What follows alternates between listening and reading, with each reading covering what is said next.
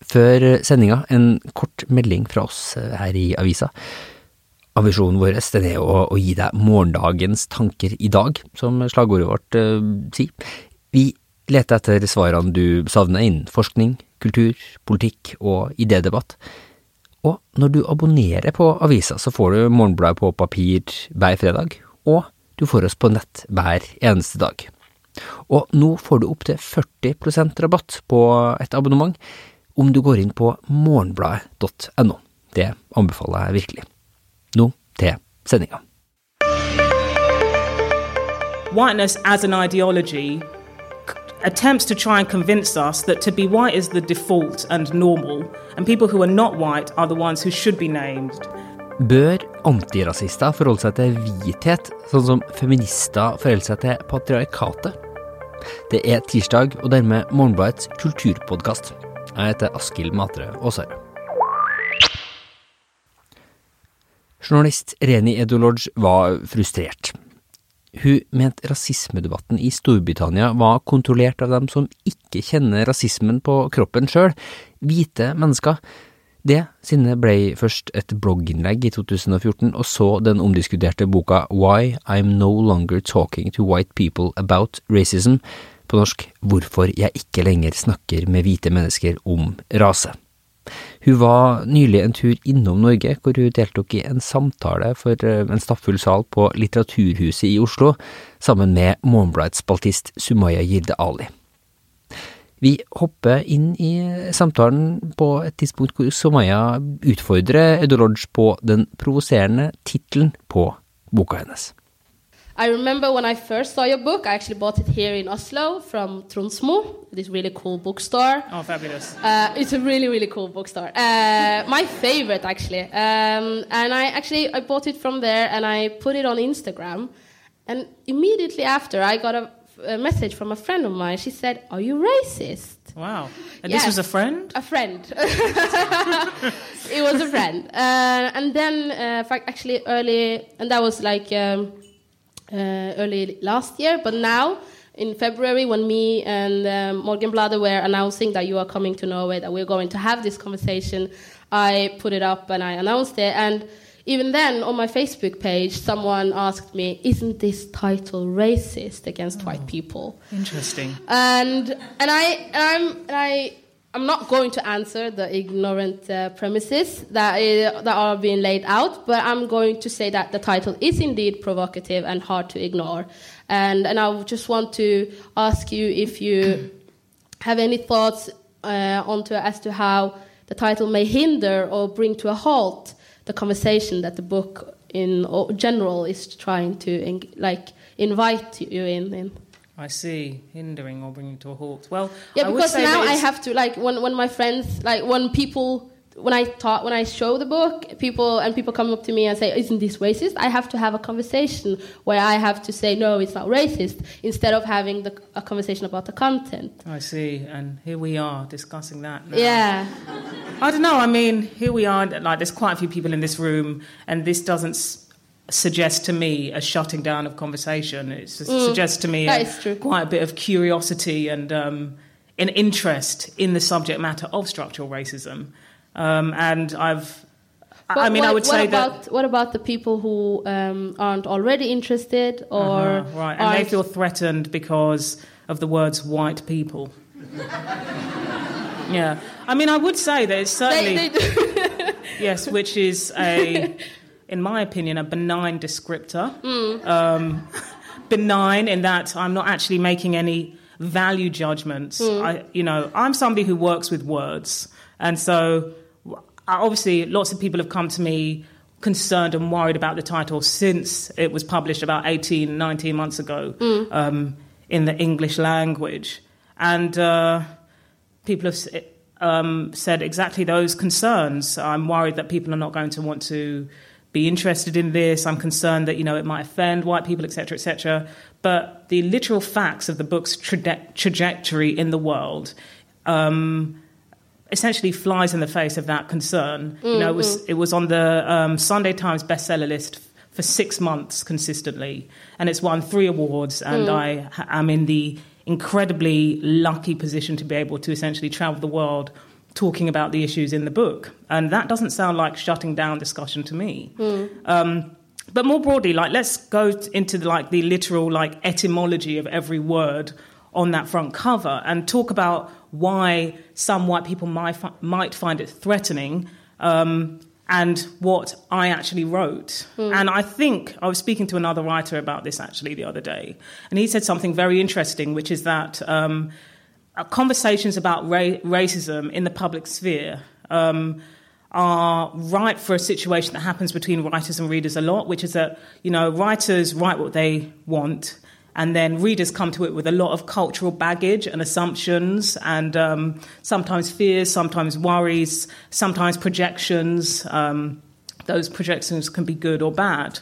And I think that like we're in a sort of interesting position in the European continent at the moment, in which um, we have not really had many bold anti-racist statements in public for a long time, and anti-racism has dealt with a type of mischaracterization, I think, from basically from American conversations in which um, I think white people who never really have um, their whiteness called into question, and when I say their whiteness, I mean being in a powerful political position, um, because I personally think that this book deals with whiteness with, with a capital W as an ideology in the same way that I, a feminist, would critique patriarchy or capitalism, let's say. Um, but it, much like patriarchy, I would say that whiteness as political ideology, we've been convinced that it is natural and normal and that um, public conversations in which we argue about the inferiority of people who are not white are absolutely normal and should not be criticized. And I think, you know, as somebody who comes from a background of feminist politics, I absolutely see parallels with the ways in which we are socialized to believe that gender difference is normal and not fundamentally social categories that attempt to try and uh, justify the belief that women are inferior, right? So I think I am a person writing along saying, okay, I can see that this is actually an ideology. It's not just about individual people, it's about an ideology with beliefs um, that we can critique. Um, and so we look at the words on the title, and um, maybe I could have said, you know, whiteness as an ideology on the title, but I feel like that would be a bit long. Um, we look at the title, and I personally think that the book says everything about me drawing a boundary and literally nothing about what I particularly think of white people. Um, the word, the, the first word of the title is why. That suggests an explanation. And if I didn't want to explain, and if I didn't feel inclined to explain, I wouldn't have put the word why at, right at the beginning. Um, and I also think that whiteness as an ideology attempts to try and convince us that to be white is the default and normal, and people who are not white are the ones who should be named. Um, so if you are not white, you're very used to being pointed out as, oh yeah, the black girl over there, um, and white people are just the girl. Um, and what this title absolutely does is decenters that um, presumption, presumption that I think that we are all very um, aware of. Um, that presumption that white people are normal, objective, neutral, and if you are not white, you are to be described, you are subjective. Um, and this title flies in the face of that, and I think that that could be quite threatening for some people. Um, because ultimately, in that descriptor that's in the title, I, don't think there's anything particularly presumptuous about what I think white people are or are not like. Um, neither does I, do I think it particularly generalizes. I mean, it doesn't say white people are X, Y, Z. It says why I, me speaking on my personal behalf, um, am no longer t- talking to white people about race. Pick up the book. In the first five pages, you're like, oh, okay, here's her explanation, which is I can no longer deal with the bewilderness and the defensiveness and the denial and the hostility. And the first line of that um, initial essay is I'm not no longer talking to white people about race, not all white people, just the vast majority who refuse to accept the legitimacy of structural racism and its symptoms. I mean, there's literally your answer. Um, I cannot mitigate my self expression and my writing and my work. I cannot censor myself for fear of um, offending an imaginary white person somewhere in my head who's saying, better tone it down. You know, I think that that would be a real um, betrayal of myself and my self-expression. Um, and and I think that there's a, there's something very interesting and even political happening in that opposition, particularly when that opposition tends to mirror most of the behaviours that I speak about in that initial blog post. Um, and I just want people to be like incredibly aware of that. You know, me set, setting a personal boundary in which, you know, and particularly in that original blog post, I worked very hard to try and describe a number of different behaviors that I kept coming up against, particularly when I was in- involved in progressive activism again and again and again. Um, and I personally feel like if you don't do those behaviors, then you're not going to feel attacked. Um, uh, I think that that's very different from me making a assertion about what I think, you know, white people as a group are or aren't. Um, and I think that there's some cultural baggage here where some people feel threatened and they see the title and instead of reading what it actually says, they think it says death to the death to the white man, like kill whitey, uh, and and other like far more extreme statements. Yes, because the, like the great answer, like you can clap for that. Oh, oh, thanks. Because as you explained, I think like on the on my Facebook page, the guy who asked if it wasn't racist to say that I'm not talking to white people about this, he said that just switch out the word white with black, I and see. everyone would see what I mean. But And that's not actually what it says. it, it's not, and, and I think I think I think your opponents or people who don't who, who feel threatened by this title, I think they think on an individual level while you. You, while while you're speaking from a political and structural level, for like you're you're like an eagle flying above, and they're like just looking, oh, taking it um, as a personal um, threat or something. I don't know. People get defensive. Mm, But I want to be clear that, you know, I'm not a politician or somebody who's attempting to try and legislate or make policy about anyone's life. I'm a writer, and you don't actually have to read the book if you don't want to. Like, Simple, problem solved. yeah. Um, yeah, I think it's it's interesting. Like, whilst I've been in this area of the world, it's something that's come up repeatedly, and it's not something that I've um, uh, received much um, distress about in the UK.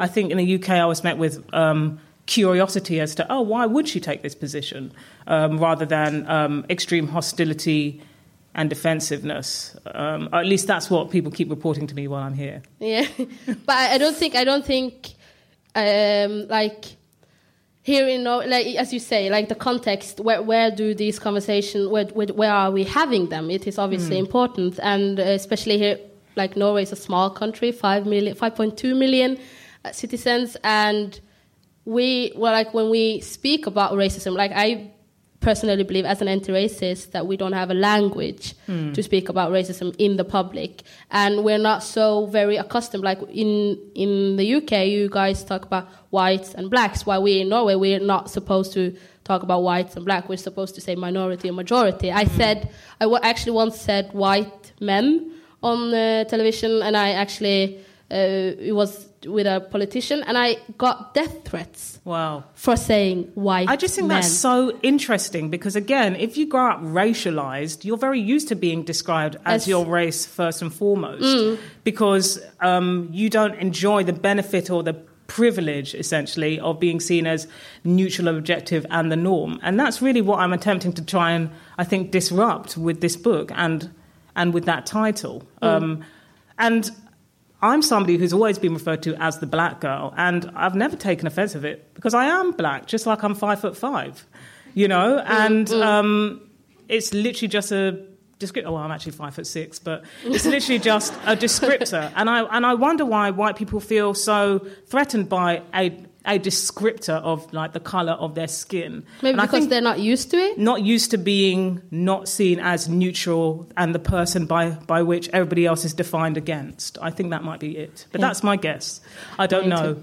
You'd have to ask somebody who feels deeply opposed. Hmm. And like we've spoken a lot about the title, fine, fine, fine. But the reason why I wrote that initial blog post in the first place, which was essentially me kind of making a promise to myself and drawing a personal boundary, was because I was deeply emotionally exhausted by the white people who I was working with um, on like progressive issues, particularly to do with feminism, who, um, whenever I attempted to try and talk about racism and how it was affecting me, as a black woman and also call attention to swathes of data to do with racism and how it was um, part of our world and how the feminist movement probably wasn't going to be immune from that.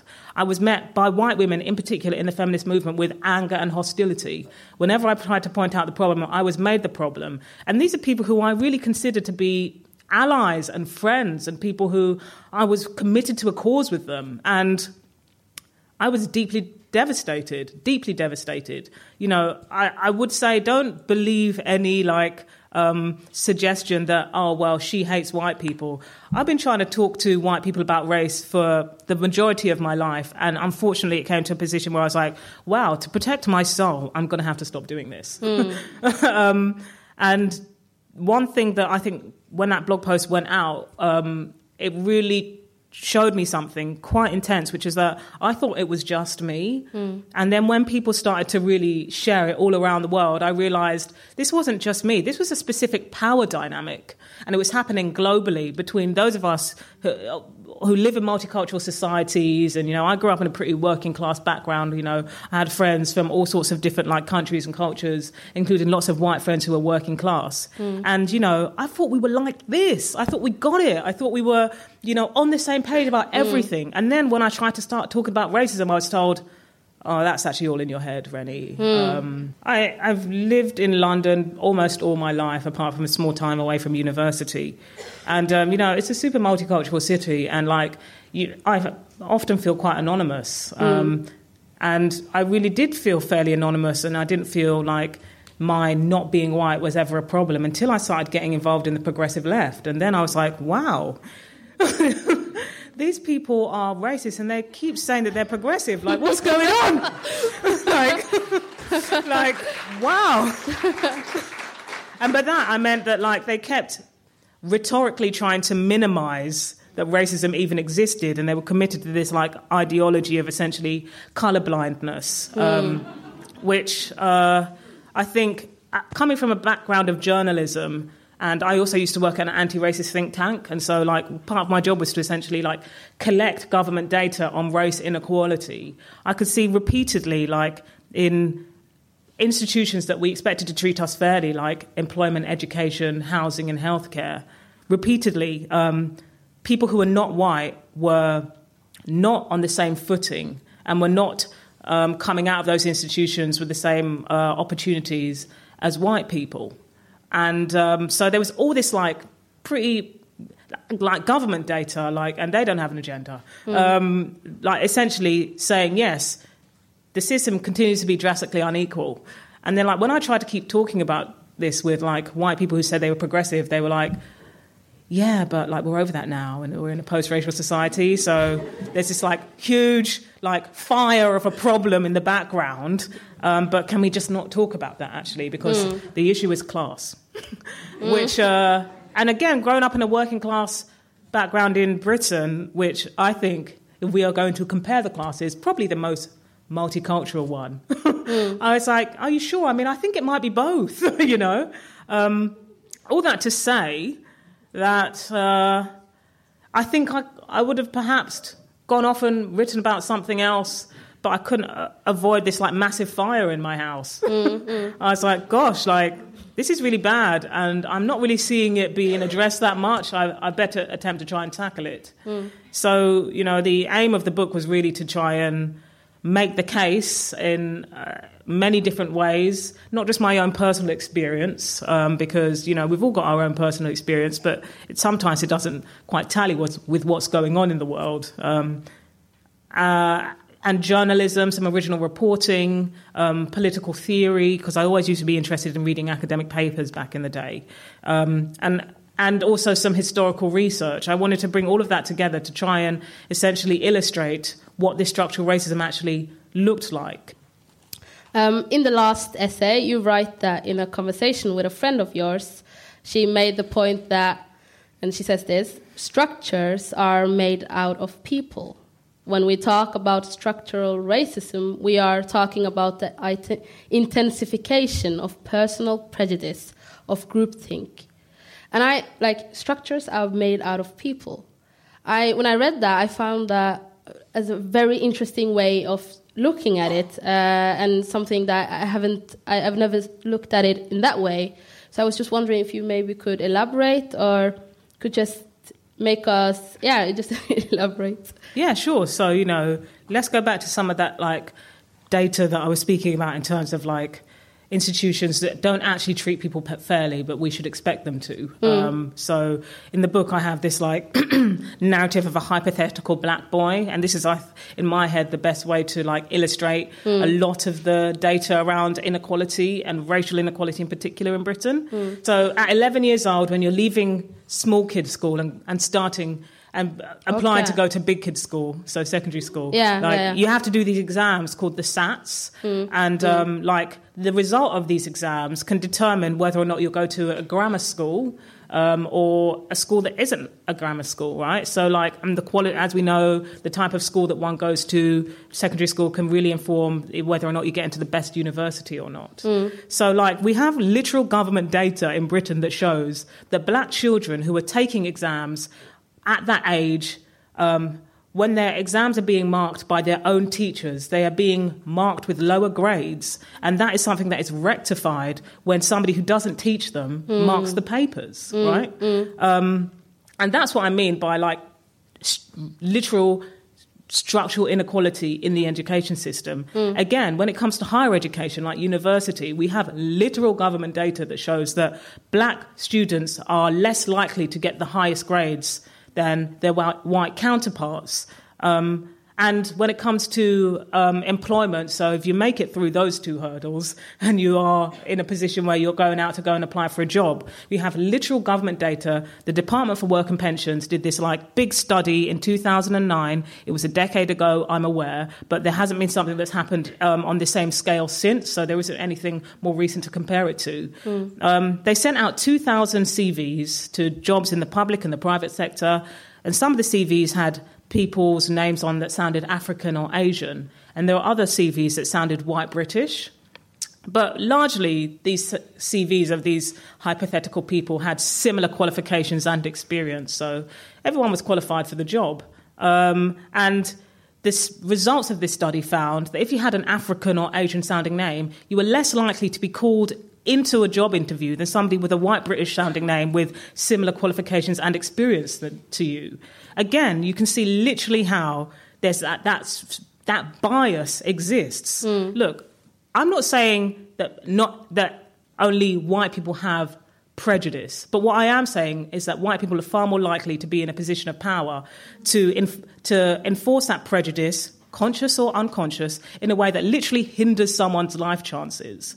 And that is what I meant when, that's what I say when I'm talking about that quote from a friend structures are made out of people. Mm. So I've given you like three examples of structural racism, right? Mm. In literal institution, which, which like we all kind of need to go to school and like university should be something that we, we can all access, right? And mm. we all need a job to live in this world and eat. Hmm. Um, and we can see that there is literal bias in those systems that are affecting people who are not white, who are trying to move through them like everybody else. And, and I think that you can draw either one of two conclusions. You can either say, well, obviously, like, they're not doing well in those institutions because they're just inherently inferior. or you can say, there's bias in the system. Mm. And um, I don't think that people who are not white are inferior. mm. um, I think that there is bias in the system. Structures are made out of people because I think when we talk about those, like, big picture stats, we can be like, oh well you know it's just it all seems a bit abstract it all seems a bit esoteric like there's nothing we can do no mm. there are literal teachers and hr managers who are responsible for those smaller everyday decisions that feed into a bigger picture that literally hinders people's life chances and shuts down their potential mm. and and that's what i mean by structures that are made out of people you know i'm not particularly talking about uh, a racism that's about personal prejudice and nasty names and uh, Liam Neeson going out to try and feel, find someone random to kill. um, I'm talking about like the accumulative effect of that personal prejudice in a position in a system where white people are just more likely to be in a position of power because of the structural racism that exists. Um, mm. And I, you know, I write in the book, and this isn't an extract that floats about in the in- internet. Actually, I think particularly with the schools examples of you know kids applying to secondary school and being undermarked by their own teachers. So um, I'm not saying there that like every teacher who who is, is marking papers who and they're marking down a black kid, probably not even realizing it. Um, I'm not saying that they're a member of the KKK or the far right, you know, mm. and um, they're like, I hate black children. Mm, I don't mm, actually think mm, that's what's mm, happening there. I don't. But there's bias that does needs to be addressed. And and like I know teachers. Like I did an English literature degree, so like a lot of my friends are teachers because um, that's a job that we off, we go off to do usually. Um, like uh, these people are not doing this with ill intention and ill malice, and yet the bias persists. Mm. And so we have to prompt some self reflection of the people who are in those structures if we want to address the bias in the first place. If we're going to, again, go, go back to Norway, because we're in Norway. Uh, we indeed. When it comes to conversations about racism, uh, I've noticed that my opponents or people who don't believe that there's any discrimination or any racism in Norway, a lot of people actually believe that there's none. Uh, for instance, they, they often point out to size and history. When I, for instance, say or complain about diversity or the lack of diversity in the public eye or space, uh, I hear from many of my opponents that, oh, but there are only 700,000 minority people with minority background in Norway.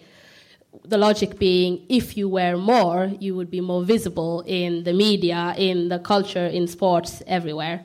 Uh, so the responsibility always lies on the minority people with minority background. And if I that's the size. And if I say that, uh, for example, I'm very sick of hearing from my friend who's no, who's Norwegian Pakistani, her calling me and talking about how many times, a, like a week, she people come up to her and ask her where she's from. Uh, and she says Bærum, which is an hour away from here, and yet people still ask, but where are you originally from? And she answers Bærum, and they keep asking, keep asking, keep mm-hmm. asking. That's an example of being racialized without your will and without yes. your consent. And probably the people who are asking are like, well, um, don't call me white. For example, constantly saying to her, well, obviously you don't belong here, though, do yeah, you? don't. You don't belong here. and and like so so when I complain about her, she her uh, experiencing that and when i ask like when are we like we're in 2019 and she still experiences that she still gets alienated even though she is from she is she has born there grew up there everything.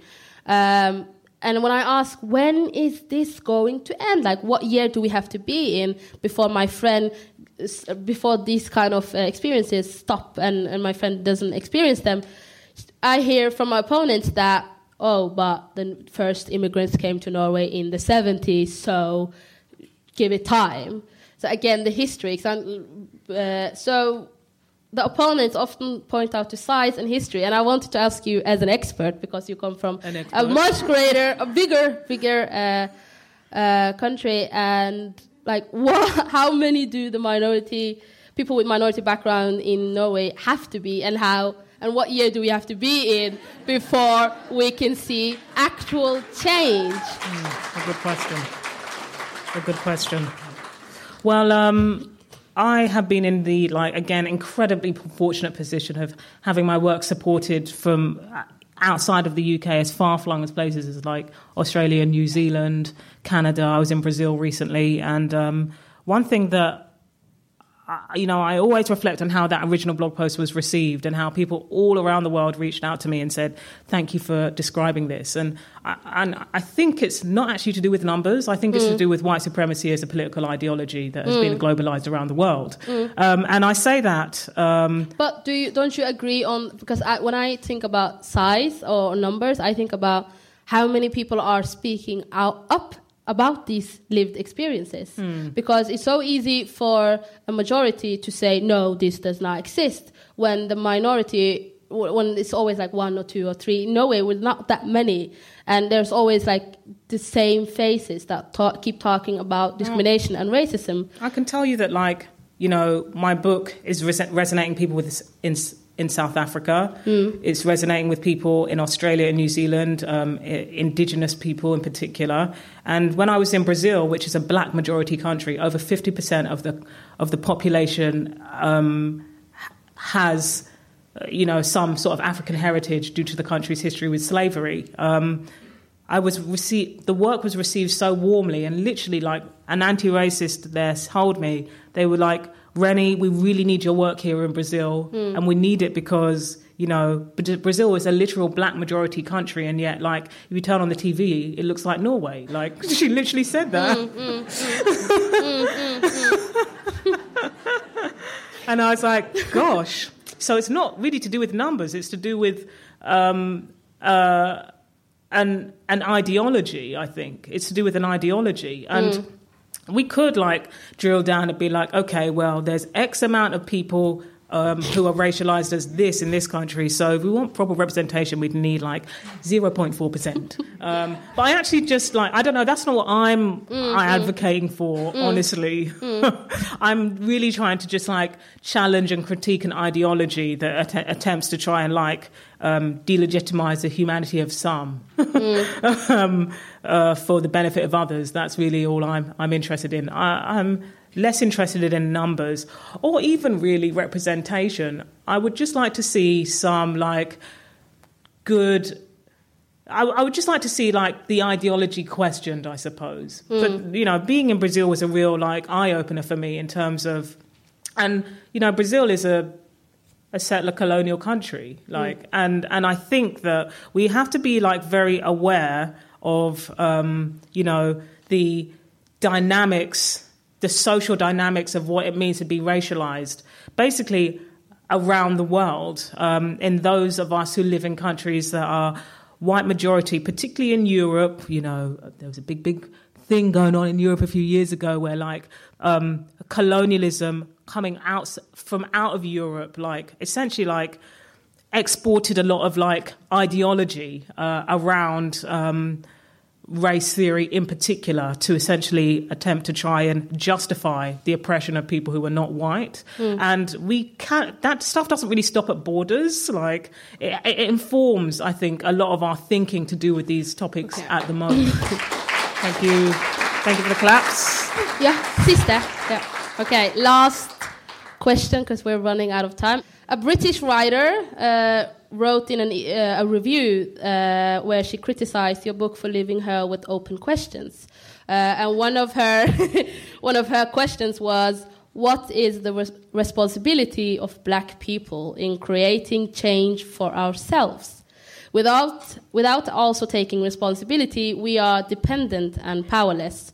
What about the numerous positive developments since Windrush? And uh, since I haven't, um, uh, I'm not going to say what I personally think about this question, but since I haven't seen, uh, I, I've tr- tried to find uh, an article showing that you answered this critique. I didn't find any, so that's why I wanted to maybe hear what would an answer from you be. Yeah, I mean, I think it's a good question. And the reason I didn't answer that critique is because that's not really the book I was trying to write. Um, I was trying to really just do the basics, which was like, hey, everybody, here's my really like big dossier on why structural racism exists. That's literally all I was trying to do. And I think that because there hasn't been much like non-American focus, like work around this in general, like I, my work is sometimes like, um, again, you know, I, I mentioned this earlier, projections and cultural baggage. Like my work is like people need to manage their expectations on like the answers that I can have mm-hmm, mm. from one brain. And it's not that I'm not interested in the answers to those questions. It's just that it wasn't the book that I was trying to write at that time. I was mm. really, I was really trying to um, make the case for structural racism. Mm. Yes. Thank you so much for this conversation. Thank you. Det var alt vi hadde i denne episoden av Morgenbladets podkast. Om du liker det du hører her, så fortell veldig gjerne venner og familie om oss. Og om du går inn i den podtjenesten du bruker og gir oss en hyggelig tilbakemelding der, så hjelper det oss en hel masse. Musikken du hører i bakgrunnen nå, er laga av Beglomeg og Ådne Meisfjord. Jeg heter Askild Matre Aasarød. Vi høres.